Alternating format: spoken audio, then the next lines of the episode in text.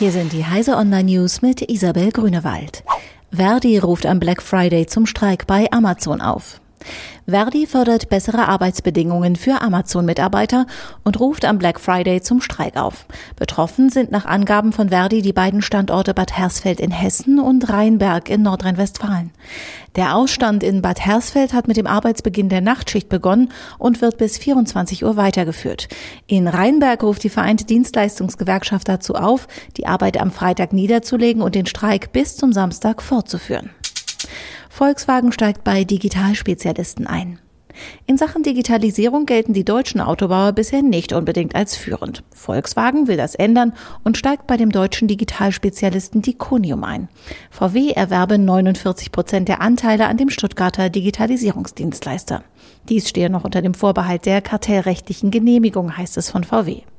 Ziel ist es, den Autokäufern künftig in voll vernetzten Fahrzeugen schnell digitale Dienste wie Updates über Funknetz oder automatisches Bezahlen anbieten zu können. Günstiger iPhone-Akkutausch endet. Apple bietet noch bis Ende 2018 neue Batterien für seine Smartphones zum Preis von 29 Euro an. Das klingt gut, doch es gibt kaum mehr Termine für einen Akkutausch in Apples Ladengeschäften oder bei autorisierten Servicepartnern. Ab dem 1. Januar 2019 steigt der Preis je nach Modell wieder auf bis zu 69 Euro, sollte sich der Konzern nicht erbarmen, die Frist zu verlängern. Chinesische Gesichtserkennung verwechselt Buswerbung mit Fußgängerin. Fußgänger, die Straßen in China trotz einer roten Ampel überqueren, müssen immer öfter damit rechnen, dafür öffentlich an den Pranger gestellt zu werden.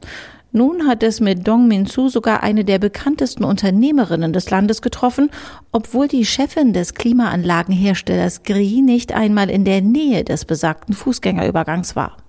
Die automatische Gesichtserkennung des öffentlichen Prangers hatte ihr Gesicht stattdessen auf einer Werbung an der Seite eines Busses erkannt. Diese und alle weiteren aktuellen Nachrichten finden Sie auf heise.de.